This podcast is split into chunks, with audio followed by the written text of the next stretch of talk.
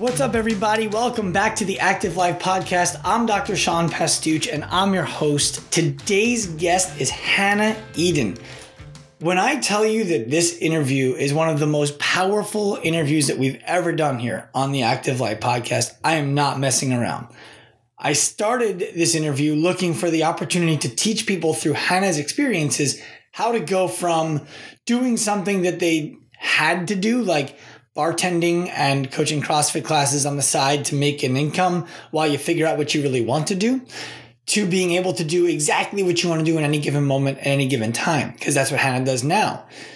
But what I learned on this podcast about Hannah and from Hannah was mind-blowing, from a state of why she does it and how she knows that what she's doing is what she needs to be doing. We talk about everything from building a business, leaving a business, relationships, death and family, friends. This interview was insane. I'm not even going to introduce it anymore. I'm going to let you guys listen to it.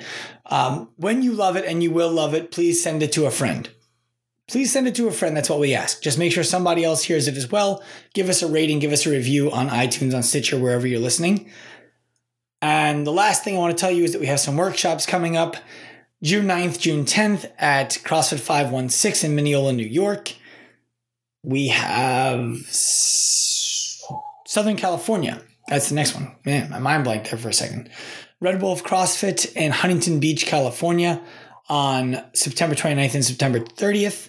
And then we're going to be coaching coaches again in Cypress, Texas at Behemoth CrossFit on November 17th and November 18th. If you're interested in any of those, head to performancecarerx.com and get yourself registered. Guys, this interview is awesome. Tune in, buckle up. This chick is on fire. Here we go. Hannah Eden, welcome to the Active Life Podcast. Hi, Sean. Thank you so much for having me. It's my pleasure. I've been looking forward to having you because you're one of the people who I follow on Instagram just because, for me, it's fun. It's fun to follow you on Instagram. Awesome. Yeah. I don't know if it's the red hair, if it's the exercise videos that you do, if it's the way that you do them, but something about it I enjoy. So thanks. What do you prefer to, what do you say is fun, when I post stuff or what I put onto stories? I think all of it. It's just, you know, some people I follow because I just find that I learn from them fairly naturally. And you're one of those people. And what I mean by that is I'm learning how to better run my own social media account, because the way that you run yours is better than the way that I run mine. We can start there. I really have no idea what I'm doing, I swear. But then it comes naturally to you. So that's one. And number two, when I watch, you know, maybe once or twice a week, maybe three times a week, you're posting a video of you working out in a group. I watch it and I'm like, that's pretty awesome. Because right now in the phase of life that I'm in, I don't really want to chase PRs anymore. I don't want to chase how much weight I can squat clean or how much weight I can squat, you know, back squat down. I don't care right now. I relate to people who do, but I just don't care. And then I watch you work out, and I'm not suggesting that you don't do any of that kind of stuff, but it doesn't look like it's the primary thing that you're doing. Yeah, that is true. It used to be. That's kind of where I began, and that was all that for me fitness was about, was how much you can lift, how many reps you can get, and you know, after injuries and such, it's definitely my state of mind has changed now. What kind of injuries did you have? I have three degenerated discs in my spine. I never had one acute injury. It was just a lot of damage done over time. It started as bulged discs, which I knew about, and I ignored it and pushed past the pain kind of mentality because I was getting good, and I thought that was normal. I thought if you were an elite athlete, then everyone must endure that much pain. Little did I know. Mm-hmm. You know, and now the damage is done and it's too late. I have no regrets necessarily. It was just due to being uneducated and making bad decisions, which were all, you know, my choice. But if I had known and I could turn back time, maybe I would have done a lot of things differently. Well, I think we all have those experiences. If I could turn back time, there's a lot of things I'd do differently. Yeah. Well, so whenever we do a podcast like these, my goal for our audience is for them to be able to learn from you and from what what you did well and what you did poorly, so that they can look forward and say, okay, I'm not going to do those things because Hannah already told me they didn't work for her. And the reasons why she provided them make pretty good sense. And these things do work, and I need to just bury my head into those. So I think that you have a lot of opportunity here to help a lot of people, because what you're doing, frankly, is inspiring to me. You know, traveling around the world, doing things for charity, doing things for yourself, all of it is awesome. And the way that you've been able to create your business out of what you're already enjoying and what you're already good at, I think is phenomenal. And I really want to dig into that. Yeah, for sure. Should I start? Sure. I mean, you can go ahead and start. If you can start without... If I'm talking too much, like, just tell me to stop. There's no such thing. No, nobody listens to my podcast to listen to me. Okay. All right. I guess that's why you're good at what you do, right? Because you bring, I guess, some cool people here, and people want to tune in. That's the idea. Right, so I guess I should rewind to 2012. I went from 0 to 100 real quick. So I had nothing to do with the fitness industry. I was actually on the total other end of the spectrum. I was this wild child, like we had touched on briefly. I moved from Massachusetts, which was the original state that I had moved from England. When I moved from England, it wasn't necessarily by choice. So I was not the best teenager at 16. You know, I finished high school and then said, all right, mom and dad, I'm out. And I'm getting away from you guys. I'm getting away from this cold snow. So I came down to Florida, and I've been here ever since. But my journey at the beginning of touching the ground in Florida was very different than where I am now. Like I said before, no regrets, but just a very different lifestyle. So I got... I was going to school for photography, which was great, and I still have my bachelor's in photography, but I was also bartending and working in the hospitality industry and the nightlife, and I got wrapped up in that nightlife pretty quickly, had a lot of fun, just turning 21. I don't even think I was 21 yet when I first came down to Florida, but I had a great time. But I was extremely, extremely unhealthy. I had a very unhealthy relationship with food. No exercise, barely any food. I was a workhorse. Like I was saying, I'd work days, work nights, go to school. And this vicious cycle kind of put me in a bad place. And I ended up weighing like 105 pounds. And I'm 5'9". Right now I'm the lightest I've been for a while. And right now I'm 142. So you can imagine that's like 40 to 50 pounds. Like that was just skin and bone, no muscle, no fat. It was I was tiny and extremely unhealthy. A friend of mine that worked with me in the bar, still my best friend to today, asked me if I wanted to try something out called CrossFit, which I had no idea what CrossFit was, and I don't think he even did really. But after trying it out, I got pretty good, and I liked it. And I have an addictive personality, which may be why I'm good at what I do now and why I've had not so many great things happened to me in the past, but I've managed to find a way to channel that addictive personality into something good, which is... business and fitness and such. But dove into headfirst into CrossFit. It was pretty intense. Got good really quick. And that may be something also why I didn't care about the pain, is because I'd never been great at something. And as a young female, when you feel like you're on top, you kind of hold on to that feeling. And I just wanted it now. I was training as an elite athlete, maybe 1 or 2 months into beginning CrossFit with zero athletic background. I got so strong so quick. I went, like I said, the 105 to 155, 160 in less than a year. And I think that the mistakes that I made as far as my body went was that I had gained too much strength too quickly. And I was working the prime movers. I was doing everything that I wanted to do because everyone else was doing it on social media. I was, trying to PR every day. I was lifting. I never did any of the accessory work that all of these elite athletes were doing, but just not highlighting through their social media. And I was comparing my numbers to China Cho, to Annie Thorisdottir. I mean, come on, I've been doing this for 6 months. Like, well, I'm never going to be there. They've been doing this for years. And before they started CrossFit, they probably had a strength and conditioning background for years before that, or gymnastics or whatever it was. So that was a big mistake of mine. And if anyone could take anything away from that, would be just remember that people on social media that are elite athletes are paid and also thrive off showing their best parts, right? So their victories, not necessarily their fails or the boring shit that you have to do in order to be able to do the cool stuff. Well, I think that you just touched on a few things that I hear from people a lot. And that is, I got into CrossFit or I got into whatever my sport is, and I was pretty good at it naturally. So the coaches there were like, hey, you're really good at this. If only you were stronger, you could be great at it. But now you've never developed any kind of chronic volume in squatting with lightweight. You've never developed the skill. You've never developed the durability, the resistance to injury, doing things with lightweight and making sure your form is correct and making sure that you can repeat the task over and over and over and over and over again at relative intensities. Because someone was like, hey, you're a good athlete. We can make you great. Let's go heavy. And then that's what happens. And we see this, believe it or not, now. I'm not sure how familiar you are with what we do, but we take athletes who are dealing with injury and we help them to get over it so that they can go back and perform the way they want to perform. And we see this with everything from your novice CrossFit athlete to the people like you were describing, the CrossFit Games athletes and champions even, who have never built the light resistance to injury foundation because they came in, they were good, and everyone said, let's go heavy. Mm-hmm. So it's wild.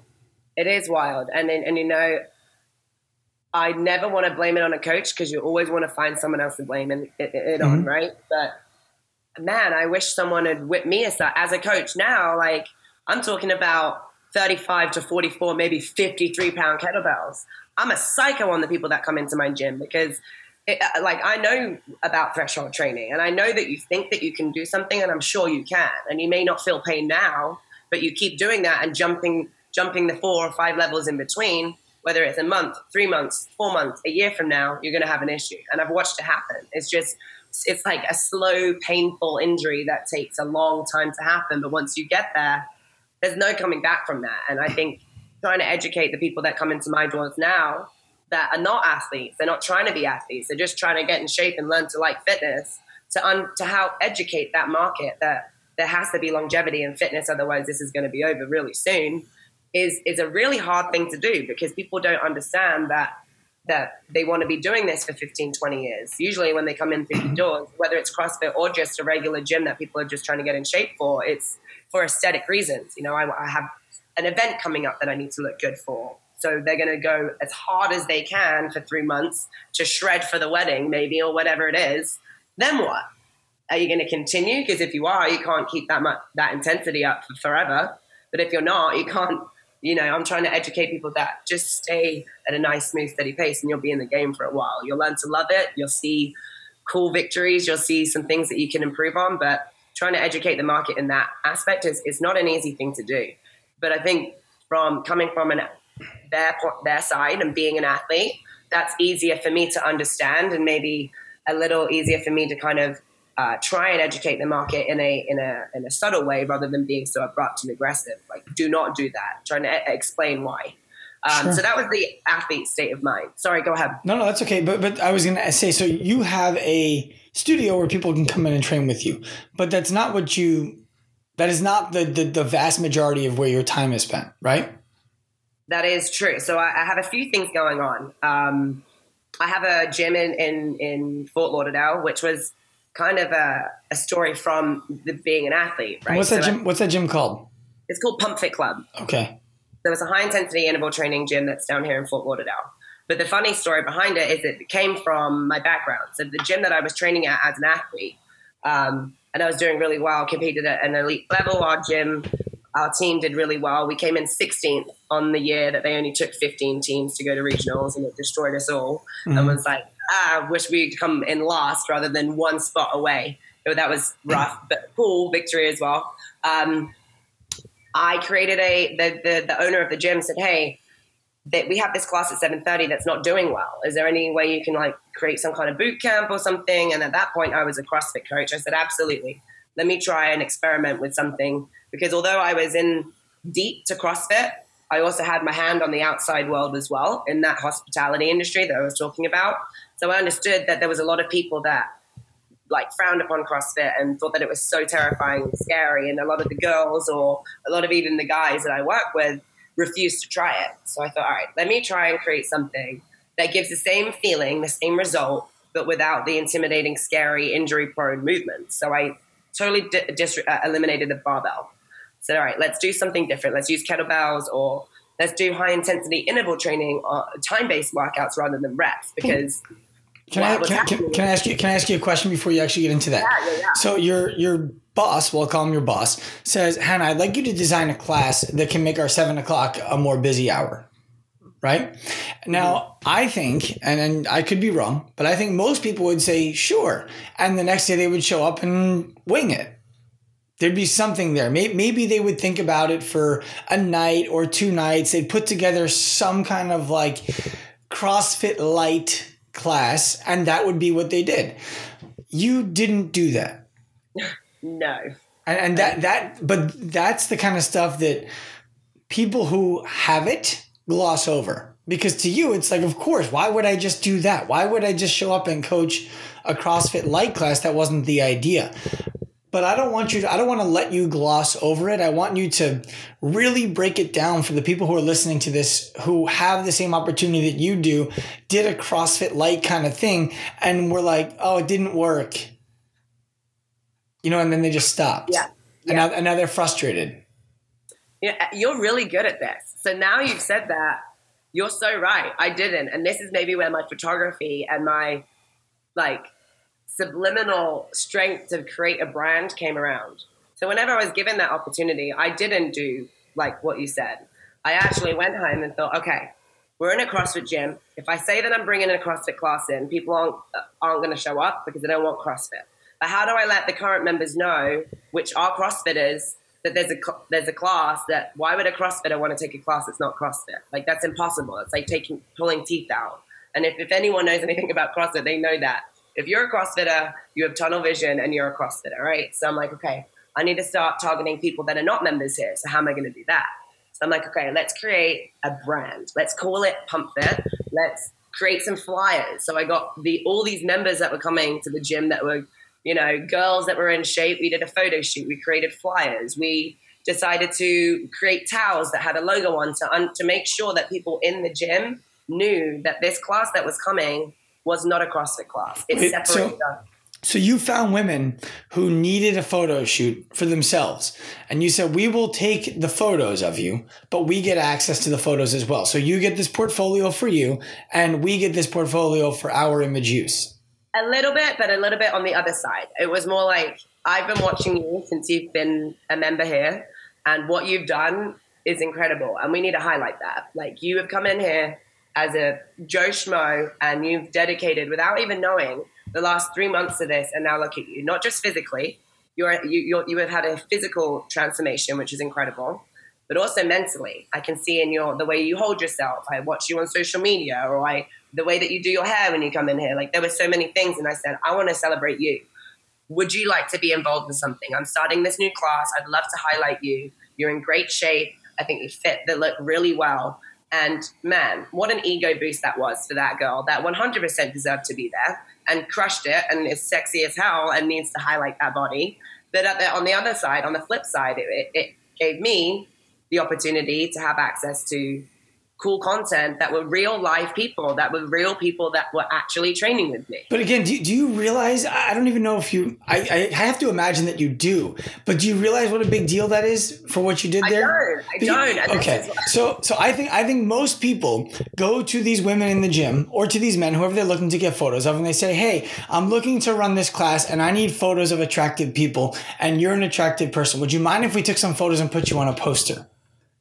You and that's about me, right? I'm the one who needs those things. So I'm making it about me. You went to them and you said, hey, you have been phenomenal. Look at how you look. Look at how much you have changed. We need to celebrate that. Can we get photos of you so that you can feel sexy, so that you can feel amazing? And then, by the way, we're going to use them to promote our class because that's how inspiring you are. That's about them. It is about them. And it's always about them. And that's what will separate a good trainer from a bad trainer. Like, being a trainer is not about you. Like, the second that it becomes about you, you got to quit. And this goes for everything that I do. And this is maybe, you know, I know that we're kind of like going all over the place here, but through this, the experience that I'm going through now, like for the first time ever, because I've been forced to, is I've been discovering more things about myself than I ever thought I would.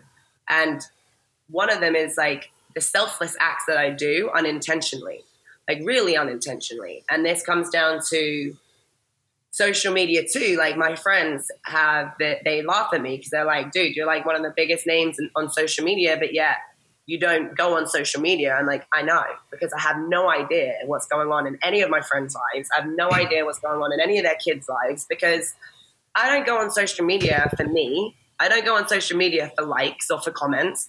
I go on social media to push content to the world and use it as a tool that is a great platform to reach millions of people.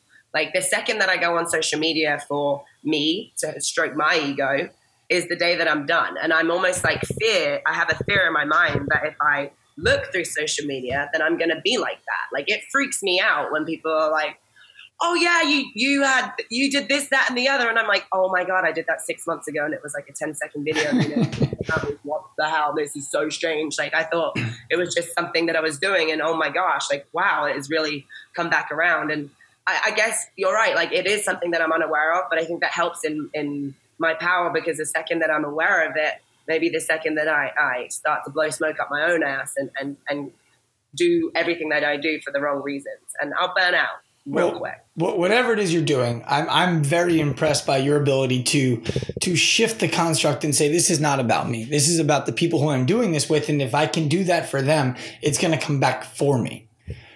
Well, thank you. So that's really cool. But I cut you off, and I want to get back to the Pump Fit Club, because now you're getting these people in, you're doing this photo shoot. Now you're going to promote this class to CrossFitters and to non-CrossFitters to be this thing that they can both love.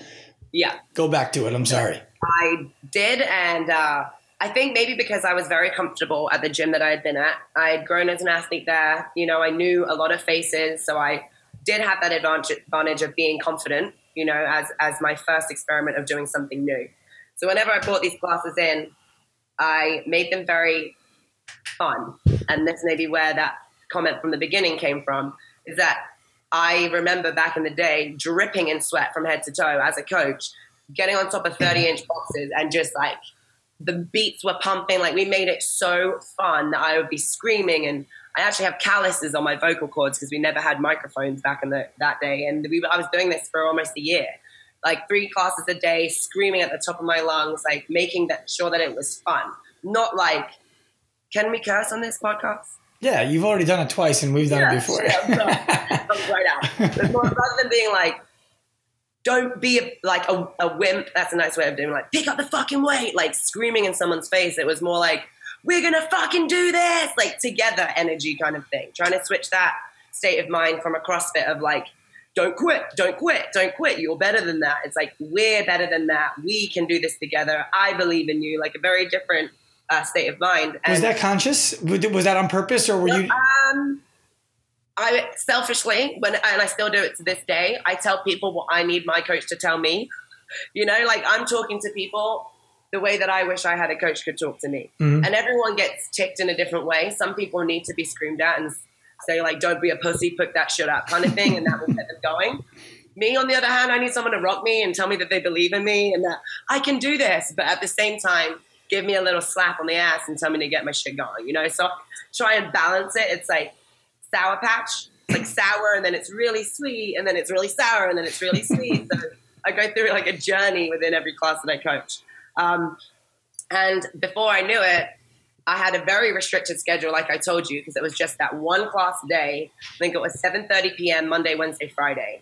In a matter of months, those classes went from 1 to 2 to 3 to 4 to 20 to 30 to 40, and now people are driving an hour at 7:30 at night to come take an hour class. They're 45 years old, and then now they're getting home at 10:30 p.m. Like, shit, we're doing something right here. Then we created a logo. Then I was like, all right, I got to go on LegalZoom and trademark my logo. Like 100% like went home and Googled how to trademark a business, how to create a brand. Like had no idea, but had some creative background from school and had this relentless drive, because Monday through Thursday, I didn't wake up until noon because I was a bartender and I didn't start work until Friday night, but then I would work Friday, Saturday, Sunday. So I was able to pursue a dream Monday through Thursday and make money Friday through Sunday, which paid my bills and allowed me to do everything that I was doing, which I never regret. And some people may look at that like I had a loser lifestyle. I don't see that like that at all, because I had an end goal at the end, and I used to go into work sober. I never used to drink towards the end of the journey. Like I had a very, very, very clear understanding of what I was doing and why I was doing it. And the two worlds definitely conflicted. Even when I had the gym here in Fort Lauderdale, at the beginning for the first few months, I would be up at 5 a.m. to coach classes and then have to go work in a bar until maybe 3 a.m. Like I was on this very dangerous, slippery slope. Long story short, with the gym, it went on. It became this huge, great thing. And then I think that somewhere inside it caused a little bit of a sour taste, and maybe in my mouth as well as the guy that owned the gym. And don't get me wrong, as much as people may get this wrong in the past, is I am extremely grateful for the opportunity that I had in the gym that I began this journey at. I was able to build a business without having the risk of failing, because I didn't have my own brick and mortar place. I was able to do it inside of that gym. But it got to a point where I was giving a lot of the money that I was generating for that business to them, quite rightly at the beginning, but somewhere along the way, I knew that I had more to give. And I think we had a very brief head bump, and some words were said that really ticked me the wrong way. And that night I went home to my fiance at that time and said, fuck this, bro. If we're going to continue to not know what we're doing and build someone else's business, then let's take that elsewhere and figure it out for ourselves. Like, let's build this business for ourselves rather than someone else that doesn't appreciate where we're at and where this could go. And that was maybe September. By October, we had keys, and by December 1st, we were open. Yeah, so wait, that was last December, like less than 6 months ago? That was 2015. Okay, yeah. So to me, that's such a good example for business owners to be listening to. Because what happened there is you ran into a situation where your growth potential exceeded the growth potential in the facility that you were at. And I don't know the gym owner, and I'm not knocking the gym owner. This is not an attack on him. If that gym owner had seen the opportunity that existed, there could have been a, hey, Hannah, we're not going to be able to keep running CrossFit classes if you keep growing this. And we need to be able to keep running CrossFit classes. But I would love to open another facility with you where you do this kind of stuff. I'll support you with money, with my expertise for what it means to have to get something zoned, to make sure the building is appropriate, to do all of those kinds of things. We can have partner gyms. You can own most of that one. I just want to be a part of it because I think you're great. And now all of a sudden that person is still a part of what you're doing right now, which is Pump Fit Club, hannahedenfitness.com, all of those great things that they're missing out on. And I do think about that a lot. And I think that maybe in the beginning of our relationship, that could have been something that we would have entertained 100%. But along the way, like the reason why it burnt me so bad, and that was the biggest mistake or best failure I've ever had, because I learned so much from it. It was personal to me. You know, like this is, you know, a CrossFit community. When you find a gym, that's your family, you know? Mm-hmm. And I mean, the owners, the dad, I watched your daughter grow. Like we are a solid family that I honestly naively thought that they would want the best of me, that they would want me to grow. You know, this is me at 22, 23 years old, like naive. Like I really did think that they wanted me to be in their gym. And, you know, maybe there was a little bit of that, which was real. But it got to a point where there was conversations being made like, You're who do you think you are? You're getting too much confidence. Anyone could do what you do. And I'm like, okay, that hurt. Like, that would leave, you know, for a while with classes at 30, I'd have to go somewhere. Let's say I had to go on vacation or something. And I would still do the programming. Everything was the same, but the coach. And those classes went to from 30 people to one in a matter of 2 weeks. Like, that was giving, as much as it was a problem, it was giving me confidence to know, all right, no one can do what you do. Like, this is obviously a lot of you that is part of the success, and it's because of the way that you treat people, the way that you talk to people, and that you genuinely give a shit, you know? And I remember the last words that were said between us to this day was something like, don't ever forget who made you.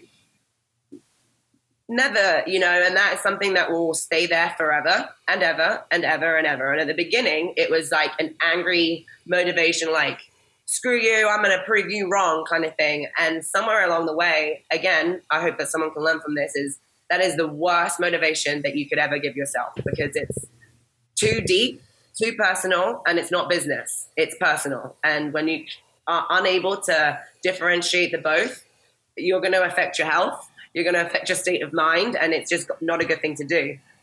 Try and switch that kind of motivation from I'm going to prove you wrong to I'm going to prove myself wrong. And that's kind of where this has all come from, and still where I'm at today. It's like, holy shit, I just did that again. Like, what? Oh my gosh. And it's now me against me versus me against everyone else in the world. It's a far better competition that way than like anger, you know? Well, so I have a question for you about that, because I mean, I think that people generally, I believe people are good. And I think that generally people think that they're doing the best thing for the world at any given time. And the reason why we have conflict is because maybe you and me disagree on what the best thing for the world is in that moment. If you had somebody now who was coming up through your studio, you own Pump Fit Club, maybe you have coach, I don't know what your environment is with other coaches, but you see this new coach in your gym and you're like, damn, that girl is good, or that guy, whatever it is. And they're the one with 40, 50 people in their class. And you know that they could grow past what you could afford them in that gym. And when I say afford, I don't mean financially. I mean space, time, opportunity. How would you handle it now, having been them going through it? I'm doing it right now. I'm doing it on a couple of different levels. You know, there's probably a lot to the internal part of my businesses that a lot of people don't know about, but there's the Pump Fit Club where I have a lot of coaches. We've got 4 to 5 coaches right now. And I said 4 to 5 or 45? 4 coaches. One is just got here, but hasn't settled in yet, which is the one that I want to talk about. She came down for a free internship from Rhode Island. And she was so damn good that I hired her, and she's now moved here to Florida.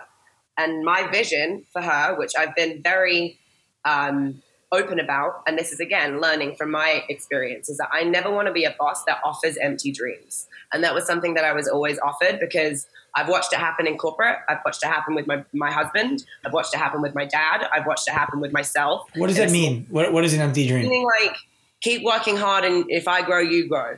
Or keep doing what you're doing and it'll come back around. And you hope for that, you know, because I always respected my bosses, and everything that they ever said is what I honestly hoped that they meant.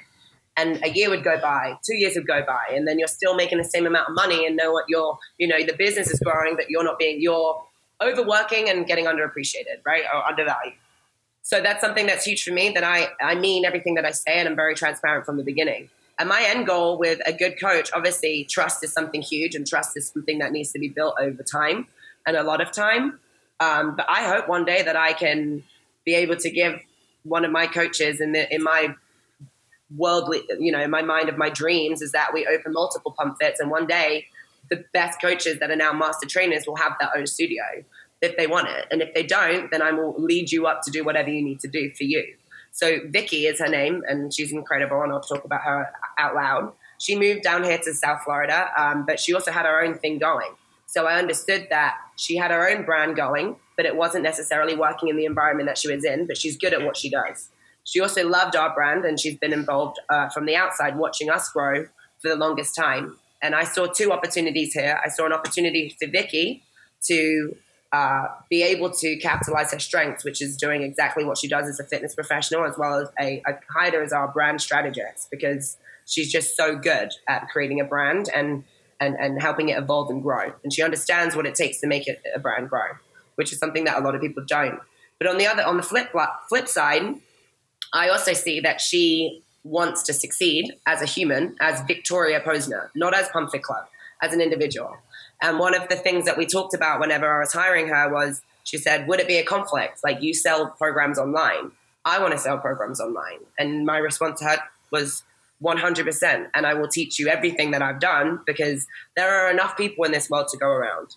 And the second that... So 100% it is not a conflict, you're saying? It's not a conflict at all. Right. And in fact, I hope that I can give her the stepping stool to succeed on alone, as well as thrive through me. When we have multiple people that are on my team that are pit bulls at doing what they do. More minds are greater than one, and I hope to allow them to stay in their lane to grow, so that as a team we're like a suicide squad. Everyone is so strong independently, and together we are unstoppable, you know, and that's my state of mind for my business and for everyone that comes onto the team. So the way you see it with her in the future would be something along the lines of, she's selling her own programs, but she's running a Pump Fit Club if she wants to. So people are going to be drawn to her Pump Fit Club because of the person who she is, the brand that she's created for herself, and the brand that Pump Fit Club has become in the area. Just like I look at it like a Reebok. I guess it's maybe something that I've seen that I'm subconsciously doing now. Reebok doesn't, maybe they do at a lower level, but on the team that I was able to kind of work my way up to is like, you don't bring a bunch of nobodies in to try and make Reebok something. You bring a bunch of well-known names in that together create a solid team that highlight Reebok.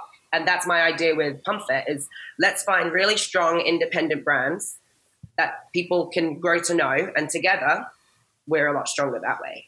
That's the coach's state of mind. And then I have my, I call it, her job title is actually Director of Awesomeness, because I hate the word assistant. So Megan, who you've been in contact with a lot, she is so damn good, and she's so good that I understand and value her value to my businesses, that we worked our way through to a point where we have an incentive program now. So she knows that the harder she works, her money doesn't stay the same. The harder she works, the more money she makes. I've given her equity of my business, and she hasn't even worked for me for a year. And I just understand the value of that. And I understand the value of, no matter how high your passion is for something, and I'm talking from self-experience, and this is what happened to me. I was so passionate about what I did. I would show up to these classes and coach them. And a lot of the time I would show up, and to rewind back to the days at the old gym, we saw another opportunity to host Pump Fit in Miami on a beach, right? This probably won't make any sense, but just to kind of tie it back around. So after work on a Saturday, I would finish work at like 5 a.m. in the morning in a nightclub, go home, shower, drive 45 minutes to an hour to Miami. And 9 times out of 10, Sean, no one would show up to my classes. Oh. That was straight passion, right? That's what I understood. This is my passion. And that's what helped me understand that photography wasn't a passion. It was just something that I thought was cool. And that's what I thought passion was until I found fitness and coaching and trying to help people and change people's lives. But somewhere along the way, no matter how much passion you have, if you have no money, it's going to hurt you. Mm-hmm. And then people say money doesn't drive me. But at the end of the day, money is a way that you feel valued or appreciated. You also need it, because if you're hungry because you can't afford food, then you're not going to do a good job. Exactly. So that's my mentality, is I want people to understand that I'm never going to be a boss that offers empty promises, and don't say something unless you're going to do it, you know? And the people, if you treat your team well, your businesses will 100% thrive. In a restaurant, it's not about the food that goes to the table. It's about taking care of the people that make the food, because they're going to make the best food for the people that sit at the table. Yeah, it's so funny you say that, because I made a post last night, and this will date when we recorded this, because this is not getting released tomorrow, but I made a post last night talking about that we should all be able to teach somebody something. And then in the content of the post, I talked about the idea that, you know, when I start working with clients, I talk to them about not only, you know, oh, your shoulder hurts, or how are you coaching this person? How is your relationship with your wife? How is your, you know, how are your friends? And they're like, why does that matter? You know, why does it matter how my relationship, my wife is, or my friends? I just want to be a better coach, or I just want to get rid of my knee pain. And I'm like, well, because the default habits that you have will lead to you not being able to solve this, which actually is a symptom of your habits. And if you're stressed because of your relationship with your wife and your kids, and you hate your job, and you know you're not sleeping well at night because you're stressed, and then you're waking up in the morning, the only way to get rid of your stress is to work out really hard, and then you need to work out harder and longer and more often. Now you're at the gym for 3 hours. Now your knee hurts. The problem isn't really that you were at the gym for too long. It's that you needed to be there in the first place. So you know what you just said, I'm with you. The way. And I think that the thing that to me that is most attractive about you is that you took what I tell people all the time, and they're like, no, that's bullshit, Sean. I can't do that. And it's, you looked at, what would I like to be doing all day long? Like, if I could wake up in the morning and do whatever I wanted to do, what would I do? And you found a way to do that, if I'm not mistaken. You know, you're traveling the world running races. You're running Pump Fit Club. You have hannahedenfitness.com. You're teaching people all over the world how to be fit and in turn happier with themselves. Is that what you wanted to do? Yeah, and I'll try and go into less detail, but everything kind of came around because with all everything of being able to do what I want to do, because I stopped trying to follow the path that I thought that I was supposed to follow. And when I say that, I mean, like, you know, maybe it's going to change, and I hope that it changes in the next generation. But in my generation, is you go to school, you know, you graduate high school. After high school, you go to college. After college, you get the job that you went to college for, and then you continue and you try and climb up the ladders of whatever that may be. I went to school, did very well, landed my dream job. But in that dream job that I'd been working 4 years to get to, it became so apparent, and I don't know why. And maybe it was because I found fitness and I could see it a lot clearer. But I understood that it was never the end goal that I wanted to have. What was the job? It was to be a fashion photo retoucher for one of the biggest fashion photographers here in Miami. Landed it. I sat in a room, didn't have any human interaction for 7 to 9 hours. I didn't say a word. Nothing came out of my mouth. And I'm staring at a body that I'm making the waist smaller. I'm getting rid of blemishes. I'm like, this is everything against or everything totally opposite of what I'm trying to be as an athlete, right? Is I'm now creating an Instagram because I was an athlete at the time that I'm trying to say, be real, be raw. And I'm doing this all day. Like, this doesn't work. So I realized that it wasn't the end goal that was not what I wanted. It was the anticipation towards the end goal that I wanted. But it was very apparent to me that I learned through the gym that if I had a goal and I understood what I needed to do to get there, if I did X, Y, and Z, 9 times out of 10, I would always reach it. And if I didn't reach it first, then you're trying again a different way, and I'd reach it that way. So with everything that I did, it wasn't intentional. Whenever I landed my dream job, I said to myself, okay, Hannah, you hate this. And it's very apparent that there's something really close by, which was the gym and the athlete and everything else. Just dive in. Give yourself 1 year. And I'm someone that needs like organized years, deadlines, X, yeah, but you just, again, really easy for you to gloss over the hardest things in the world for people to do. You know, you went to school. You were like, I'm going to spend thousands of dollars, tens of thousands, if not hundreds of thousands of dollars to learn how to be the best photographic retoucher in the world so I can work with the best photographer in the world so that I can do this job for her, him, whatever it is. And essentially that's what you said to yourself, and then you landed it. And then you had the introspection to say, I hate this. This sucks. Which, don't get me wrong, was a huge battle. Like, it was a mental fuckery. Well, talk about that, please, because there are people right now listening to this who are doing that. And they're like, no. Like, I have to just stick this out. This is what you went to school for. You're going to love it. Just, you know, get through this hard part. And I had – I have my parents to thank for this because they've always supported me and kind of pushed me to follow my dreams mentality that maybe I wasn't aware of. But I had on one side, it's like, Hannah, stick it out. You can't quit. You've worked so hard to get here, which was the photo retouching. Stick it out.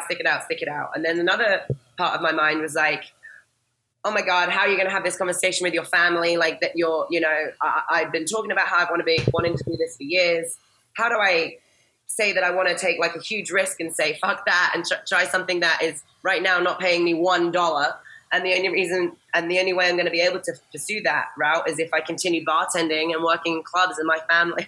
I was so worried about saying to my parents, hey, mom and dad, I want to quit my real job. I want to do nothing during the week other than train as an athlete and like be an athlete. Oh, and I'm still going to work in nightclubs and wear like tiny little bras and boy shorts and flutter around until 5, 6 in the morning. Like, how do you have that conversation with two parents that raised you to be like an incredible child and loved you and no matter what? I was like, shit. But that was the biggest thing for me, was having that conversation with them, because I understood that they're probably the only people at that point that I really gave a rat's ass about their opinion, right? So I did, and that was a huge, huge, huge battle for me. And my parents, obviously being the incredible humans they are, were like, okay. After all of that, I was not expecting that response, and I did. And I remember sitting down with my counselor at school, because whenever I graduated, she put me on this list that would email me job opportunities that were in my field of interest.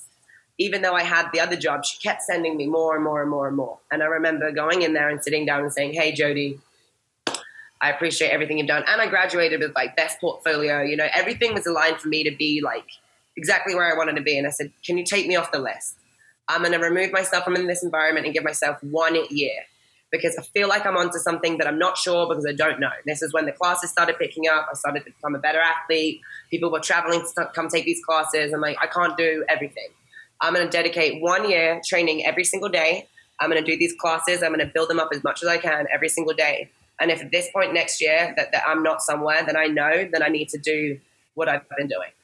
And I did it.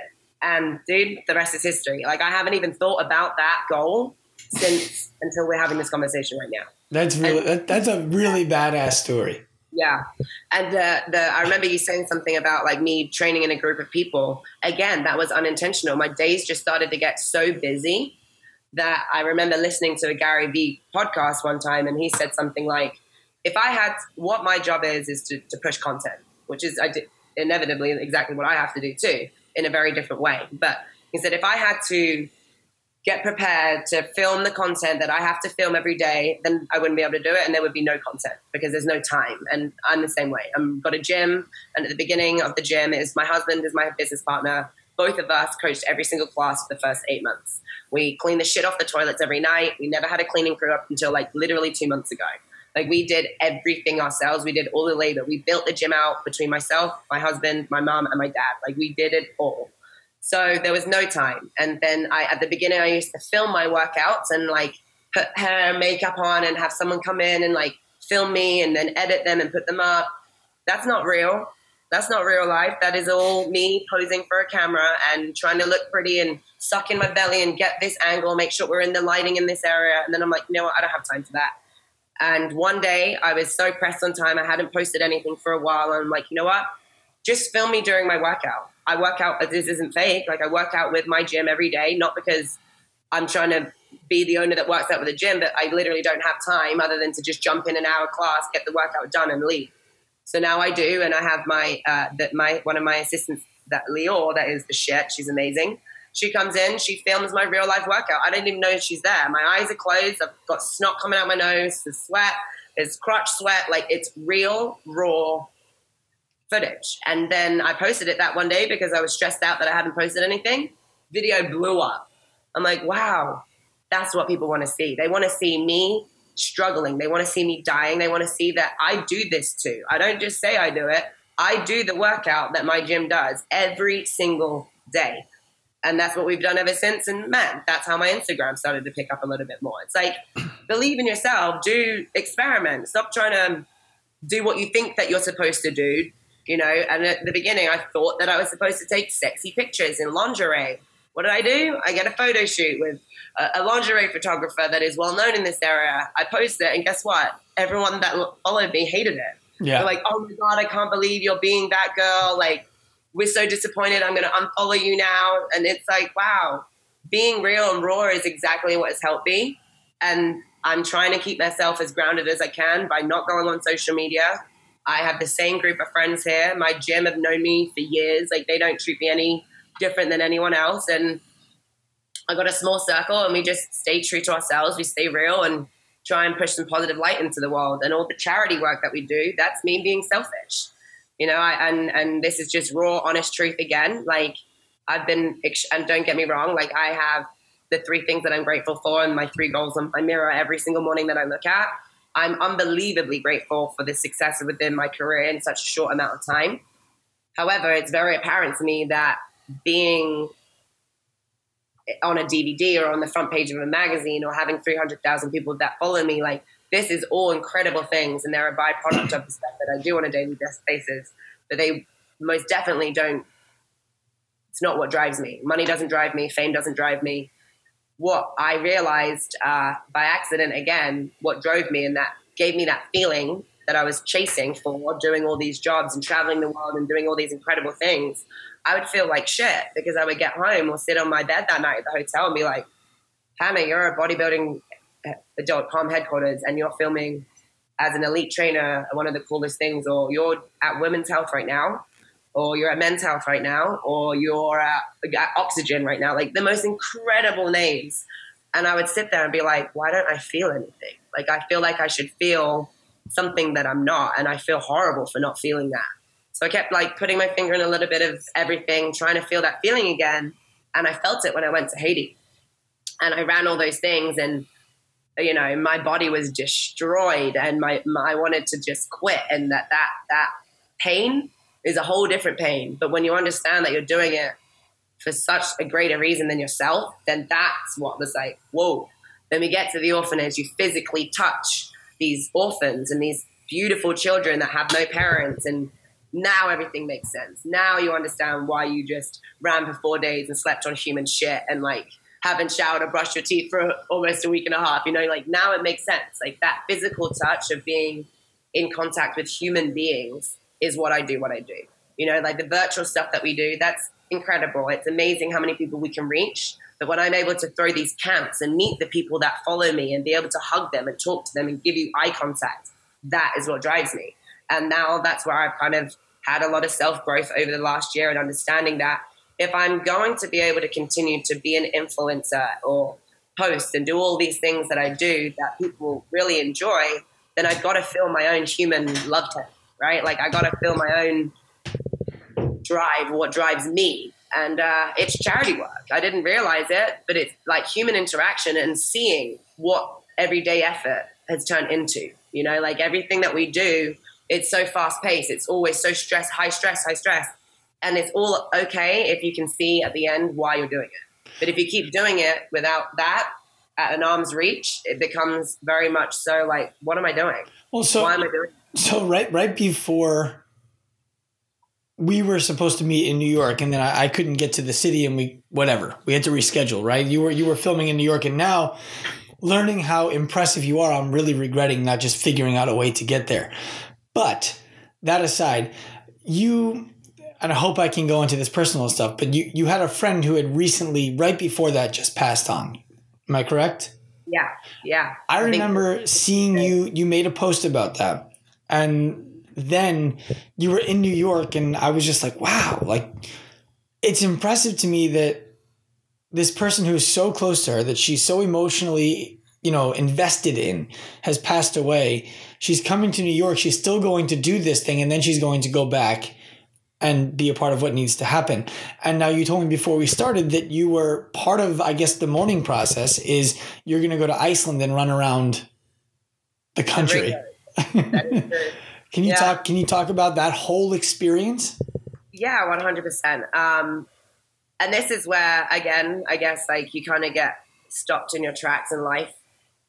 Keeps throwing shit at you as you grow up. And it gives you a whole different meaning of life every time. But that's just life, I guess. In November of last year, one of our best friends was diagnosed with terminal cancer, stage 4 colon cancer, but she was 6 months pregnant at the time. So you can imagine receiving that piece of news and doing, to kind of bring it back to this conversation, is like doing what I do for a living is I always try and like do great for others or, you know, change people's lives. Or the Haiti thing that I did, like I'd never actually known those kids. I've never really known personally a lot of the people that I do the things that I do for. So to hear that about someone that is your best friend that you know and you love and you've watched their first child grow and you've been at every birthday, every Christmas, it's like, it's the most surreal feeling. And I hope that no one ever has to feel it, but it's almost like you're in disbelief. And I didn't know what to do. And me, again, being a control freak, always kind of having some way of being able to do something. There's nothing you can do in this situation. I can't save her. I'm not a doctor, and no doctor can even save her. There's no money that can be raised that can fix or bring her back. Like, it is what it is. And they're her famous words. Like, she stopped me. She's like, Hannah, stop. Like, this is it. Like, it is what it is. There's nothing we can do. It's just what we do next that will determine the outcome, right? Like, for the rest of the time or whatever else. So as soon as I found out, I had to kind of like absorb what was going on. And then immediately, me being me, was like, all right, let me call Ashley. I'm going to call Ashley Horner, who is the chick that I did the 230 miles through Haiti with last year. And I said, Ashley, and I go, I need your help. And she's like, yes.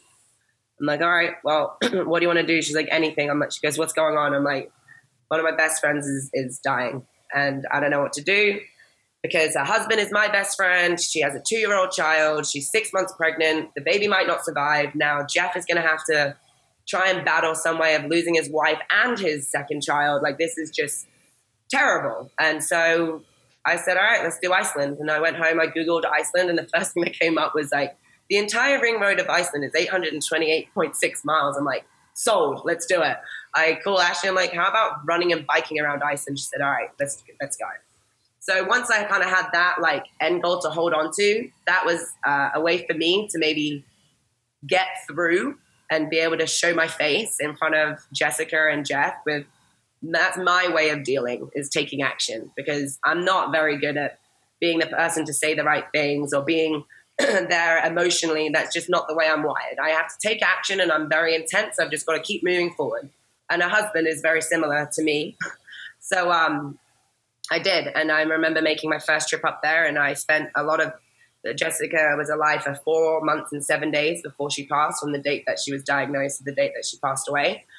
And that whole experience was life-changing for me, to think that you had everything figured out to having nothing figured out is a pretty intense place to be, especially when you have so much responsibility. Like I had, still do have a lot of responsibility as far as business goes, but whatever this like situation was going on, is I decided to just take a stop, and it selfishly makes you kind of stop yourself and say, well, holy shit, who would be by my side if I was dying at this point in my life? Am I doing if I was to die now, am I going to be filled or satisfied with what I've done in my life thus far? Do I love the people around me enough? Do they feel the love? Like, it makes you question just everything, right? Everything. And I remember sitting there and going up to stay with Jessica for a few days, and she was silent, and she asked me, why are you here? And that was like, I had known why I was there, but I hadn't told her, because I didn't know you don't know what to say. You know, what do you say? And there's no, and Jessica's tolerance for small talk, I'm sure, was in an all-time low. So saying things like, you're going to get through this, or we're going to get through this together, must be like, I want to stab you in the eye with a freaking knife right now. So I told her, I'm like, Jess, like, we're not 18 anymore or 21, where all our life is social. It's not about going out tonight and like, who's doing this at this bar or who wants to come over for dinner. No, it's a lot more like, she is in a very different place than me. I look at them as comparisons, is in the last few years, all I focus on is my husband and my business and my family, right? And my business is my family. We don't have kids, they're my kids. And then Jess and Jeff, they have each other and they have 2 children and they're very successful business people. So I'm like, we don't have all of our millions of friends that would probably be by our bedside table if we were 18 going through this. But we're adults now, and I'm sure a lot of people feel like they shouldn't be here, so they're too scared to get close to the situation. I refuse to do that, because the family that's going through this are not necessarily in the right state of mind. I know Jessica is scared as shit, regardless of what she says. She's got to be terrified. I want to be there, and I wanted to know that she has the support. We don't need to talk. I could sit in a room for 12 hours and not say a damn word. As long as she knows that I'm there and that I'm not going anywhere, like I hope that gives her some kind of relief that she has support and she has so much love around her, and that she's not going through this together.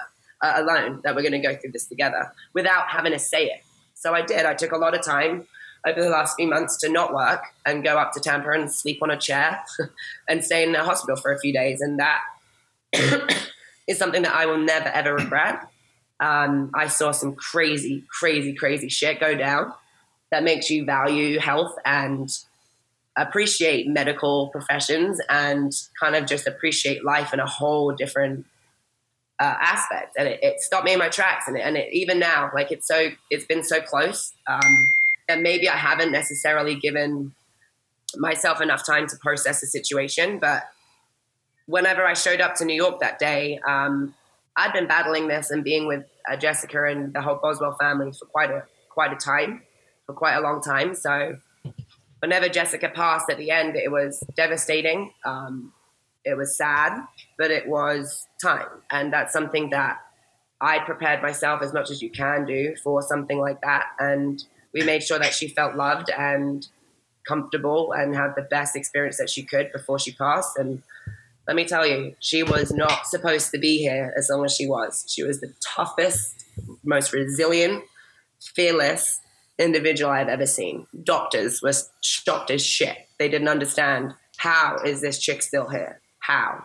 She refused to quit. And I've learned so much through this experience. And if I could put it through to someone else's, appreciate what you have, make sure you're doing what you love. And if you don't, make a change right now, because she was 30 years old. This is not supposed to happen. It was not hereditary. It was so close that could have been me, that could have been you, that could have been anyone. Like, are you doing what you love? Do you like the quality of life that you're living? You know, are you happy with the person that sits by your side? Will they stick with you to your last breath? Like, I know that sounds so deep and intense, but no one should have to go through this. But if anyone can go through it and take something from it and learn, then I hope that someone else can learn from what I've learned, if that makes sense. And doing Iceland is kind of the only thing I know to do, because that's just the way I'm wired. People see it probably strange and intense and weird, but I don't know what else to do. But I know I need to do something.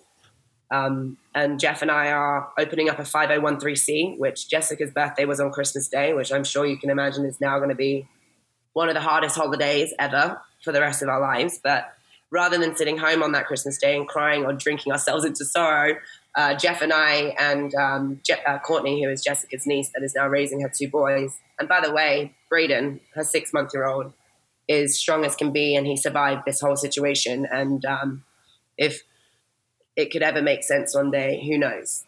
Maybe it will through Braden or her other son, Channing. But until that day, we're opening up a 5013C to raise money to try and find families that are also battling through terminal cancer on Christmas Day. And we're going to go through a vetting process. And myself, my husband, Jeff, her two boys, and Courtney will be flying to these people's houses and making sure that they have a better Christmas in some way, whether it is an experience, a meal, or anything, as long as we can get a smile out of their face on that day. That's kind of what the goal is there. So all the money from Iceland, all the money from anything that I do from this point forward will be going into the Serene Soldier 5013C in memory of Jessica Boswell. That's really cool. Yeah. I would love it if you could give me a link for that so that I can make sure that it ends up in... Right now, which is a lot. This is like the hardest part, you know? Yeah. Writing it all out and like making a website and trying to put it onto paper is pretty tough. So we're in the process of doing that. The application has been filed for, and as soon as it's ready, you'll be the first to know. Well, as soon as you have it ready, let me know, and I'll help you make sure that people know about it through any avenue that we can do. I appreciate that a lot. Yeah, I think you hit on. I mean, that's a deep story, and it's an intense story, and I really appreciate you sharing it with us, especially because of the position that it puts you in to have to say, I was scared, I was emotional, I was all. People don't want to put that stuff out. They want to pretend that they have it figured out and that the world is easier for them when everybody knows it's really not. So I want to commend you on being able to tell that story and have it turn into something positive, not just for yourself, but for other people. Because I think that your friend Jessica would probably feel good about being able to give you that gift. You know, if nothing else, now you know without any shadow of a doubt that you're doing what you need to be doing right now. And you know, no one wants to lose a friend to find that out, but yeah, but it is. I hope that people can know that. And to come back around to your point as to why I showed up in New York, I battled with myself, and there's a whole bunch of other crap that happened in between.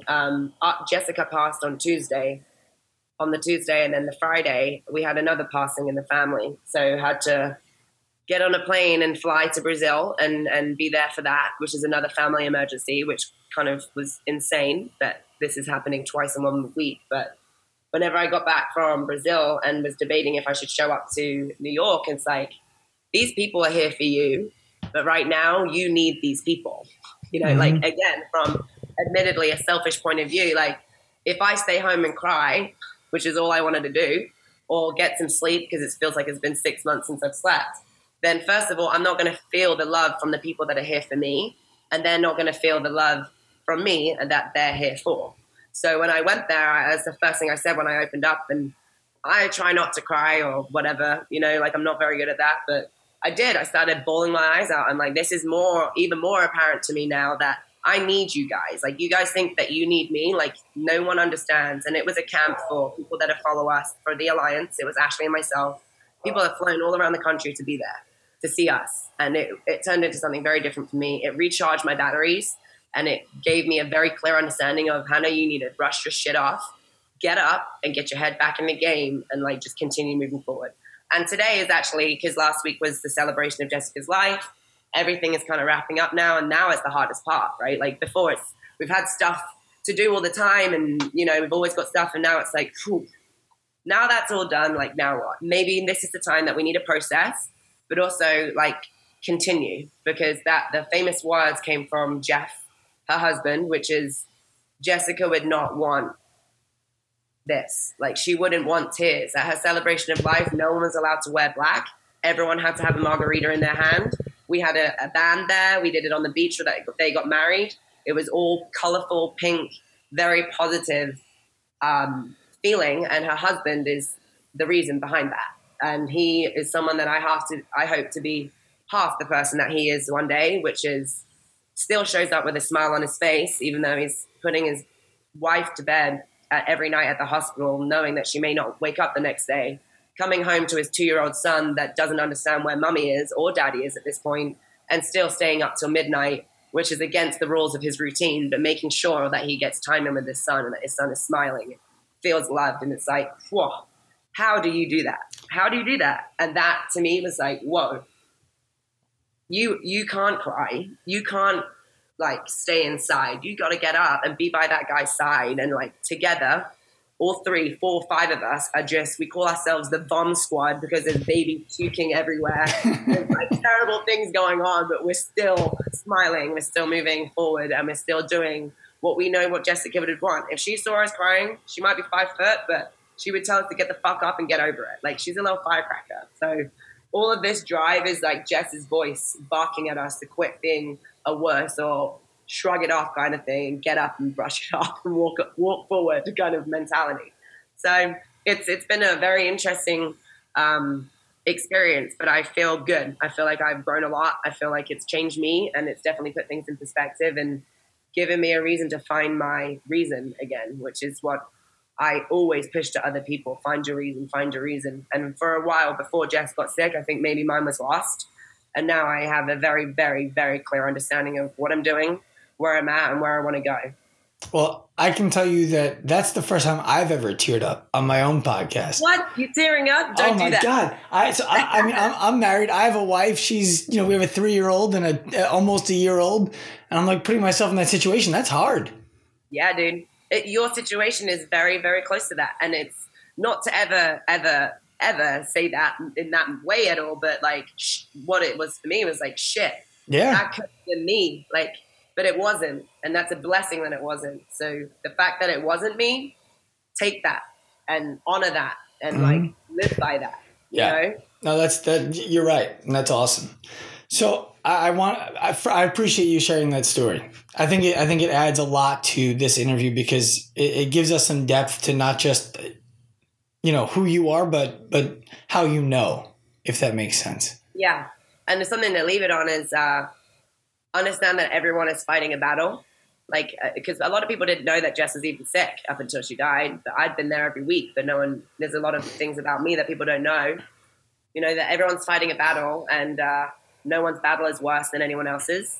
But know that, you know, if someone isn't being a certain way, that it probably isn't because of you, it's because they're going through some shit on their own on their own dime, and that's okay. Yeah. I had somewhere I wanted to go after. I don't know if I can go there now though. Let's do that. Let's go. Well, it's just because it's so trivial now compared to what we were just talking about. So I'll ask you some quick questions, and you'll let me know. Yeah, go. First question is: it would be extremely easy to describe who you are in a crowded room. You know, oh, you're looking for the tall girl with the bright red hair who's pretty shredded. Oh, got it. That one right there. I see her. Have you ever had somebody show up to one of your classes who all of a sudden has bright red hair? Oh, yeah. That's awesome. It is. It's so awesome. That's so cool. People like tag me on Instagram and I have to double take. I'm like, oh, she's Asian. She's like really tall and she has red hair and she's jacked. Mm-hmm. We're going to start a squad. Yeah. It's like wearing your jersey. That's what that is. Oh man, it's a cool thing. But I'm ready to dye my hair black, dude. You should see. I have white stuff that is not white anymore. My husband's ready to find a new wife, I think. I don't think he's going to go that far. I don't know about it. All white couches have a pink stain on. White towels, forget about it. Like, it's rough. High maintenance. Well, it's cool though. It looks cool. That's for sure. Do you feel, the last thing I really wanted to know is, I feel like you fill a void. I just yesterday was going to look for new cars and I wasn't thinking about this podcast. And then when they said something, I was like, boom, holy crap. That's what I'm going to be talking about tomorrow. And I was looking for a car and they were like, you know, we're a brand that likes to fill a space that other cars have left. Essentially, they're like, you know, there's not that many people making station wagons anymore. So they made a station wagon. I'm buying a Buick for those people who are like, oh, who's he talking about? Super exciting, buying a Buick. But, you know, that's what happens when you have kids. Yeah, I refused to get a minivan, even though my friend said, dude, you're not that cool and nobody cares. Minivans are awesome. And I was like, I'm not driving one. So, so they're like, you know, we have a station wagon that other people don't have one. So while most people don't want a station wagon, those who do have to come get one now from us. And they have a few different examples like that. And when he said that, I was like, I'm interviewing Hannah tomorrow. I don't know how my mind went to you, but I'm like, I'm interviewing Hannah tomorrow. And I kind of feel like she's doing the things that I saw people doing in the 80s, the 90s, and the early 2000s with like the exercise videos, and you could follow along at home. It was, I'm here in the front of the room. This is my beginner person over here to the right of me. This is my intermediate person here to the left. So pick your favorite person and follow along. Here we go. 3, 2, 1. And I kind of feel like, yeah, like that's what you're doing. And I remember there was an old Israeli guy. I think his name was Gali, or I'm going to, like I said, I'll find it and send it to you. But I feel like that void has been, like, it's just massively left. And now here you are filling it. Thank you. You're welcome. But have you ever, like, do you draw any inspiration from that kind of stuff? Or is it just, it just happened on you? It kind of just happened. You know, it wasn't intentional, but now you've said it. It definitely, you're right. I feel like the Richard Simmons of 2018. Together, man. Yeah. But it is. It's I think the authenticity of kind of not really giving a shit as far as personality goes, of being real, because everyone else is really good at pretending, and I'm not. So rather than failing at that, just capitalize your strength of being a total weirdo and just embracing your uniqueness, whatever that may mean. As far as like the 3-level thing, that for me is maybe something that I picked up from CrossFit. And they, as much as I was a avid CrossFit athlete, I always used to feel really bad for people that had to write on the board, DNF, did not finish. Like, how do you feel going home from the gym that day? You know, that hurts a little bit. Although, you know, the goal is to get there one day. That's when injuries happen, because you usually jump too high to try and get there and then you're in trouble. So with the intermediate, the beginning and the advanced levels within the workouts that I do is like the classes that I have at Pump Fit Club is we could have a 72-year-old member in the same class as an elite athlete, because we want to make sure that everyone feels equal, if that makes any sense. Not necessarily equal in strength or performance or ability, but equal in the fact that you're all here trying to do the same thing, which is to better yourselves. So I don't ever prescribe weight. I don't think that's fair, because if you can't handle it, you may feel like you're weak. Or that you may hurt yourself trying to handle it. So I will make sure that people do the best of their ability. So if you want to move faster, then you do more. If you want to go lift heavier, then you lift heavier. But you can lift as light or as heavy as you like. You move as fast or as slow as you like. But we're all feeling the same energy and we're all bettering ourselves together. There's no separation for ability levels. We make sure that we cater to it all. We have regressions. We have a lot of more advanced movements if you want them. But yeah, it wasn't intentional, but I guess it kind of worked. Well, I think you're doing awesome. I think that you are probably a much better leader than you even recognize that you are. Well, thanks, man. That's really cool. You're welcome. Where can people find you? Because I've already gone over on your time, and I'm really enjoying the time that you're providing me. You too. Listen, it's fine. I've only got one more meeting at like 11:30, so we can go for a little bit longer. All right. So people can find me. Social media is some cool stuff, shit to look at, that's for sure. Hannah Eden _fitness. But I offer a few different training programs that are online at hannahedenfitness.com. So I offer ebooks, which is one-time digital download that usually lasts from about 6 to 8, 12 weeks. Or I have my subscription, which is, I guess, something that I would compare to a regular gym membership. It's a cheaper version. It's $29.99 a month, and you get 6 workouts a week. And you go as you please. I managed to figure out a way for people to do the Pump Fit workouts that we do here locally in Fort Lauderdale virtually online. I know you don't have me physically there with you, but I've done my best to try and give you that feeling. And the online community within the Facebook, the private Facebook groups that we have, is definitely a way for me to be able to kind of give my personal personality towards these people, or to these people that are around the globe. And we do follow-along workouts. We do a lot of live Q&As and make sure that I try and stay as active on that group as possible. And yeah. Awesome.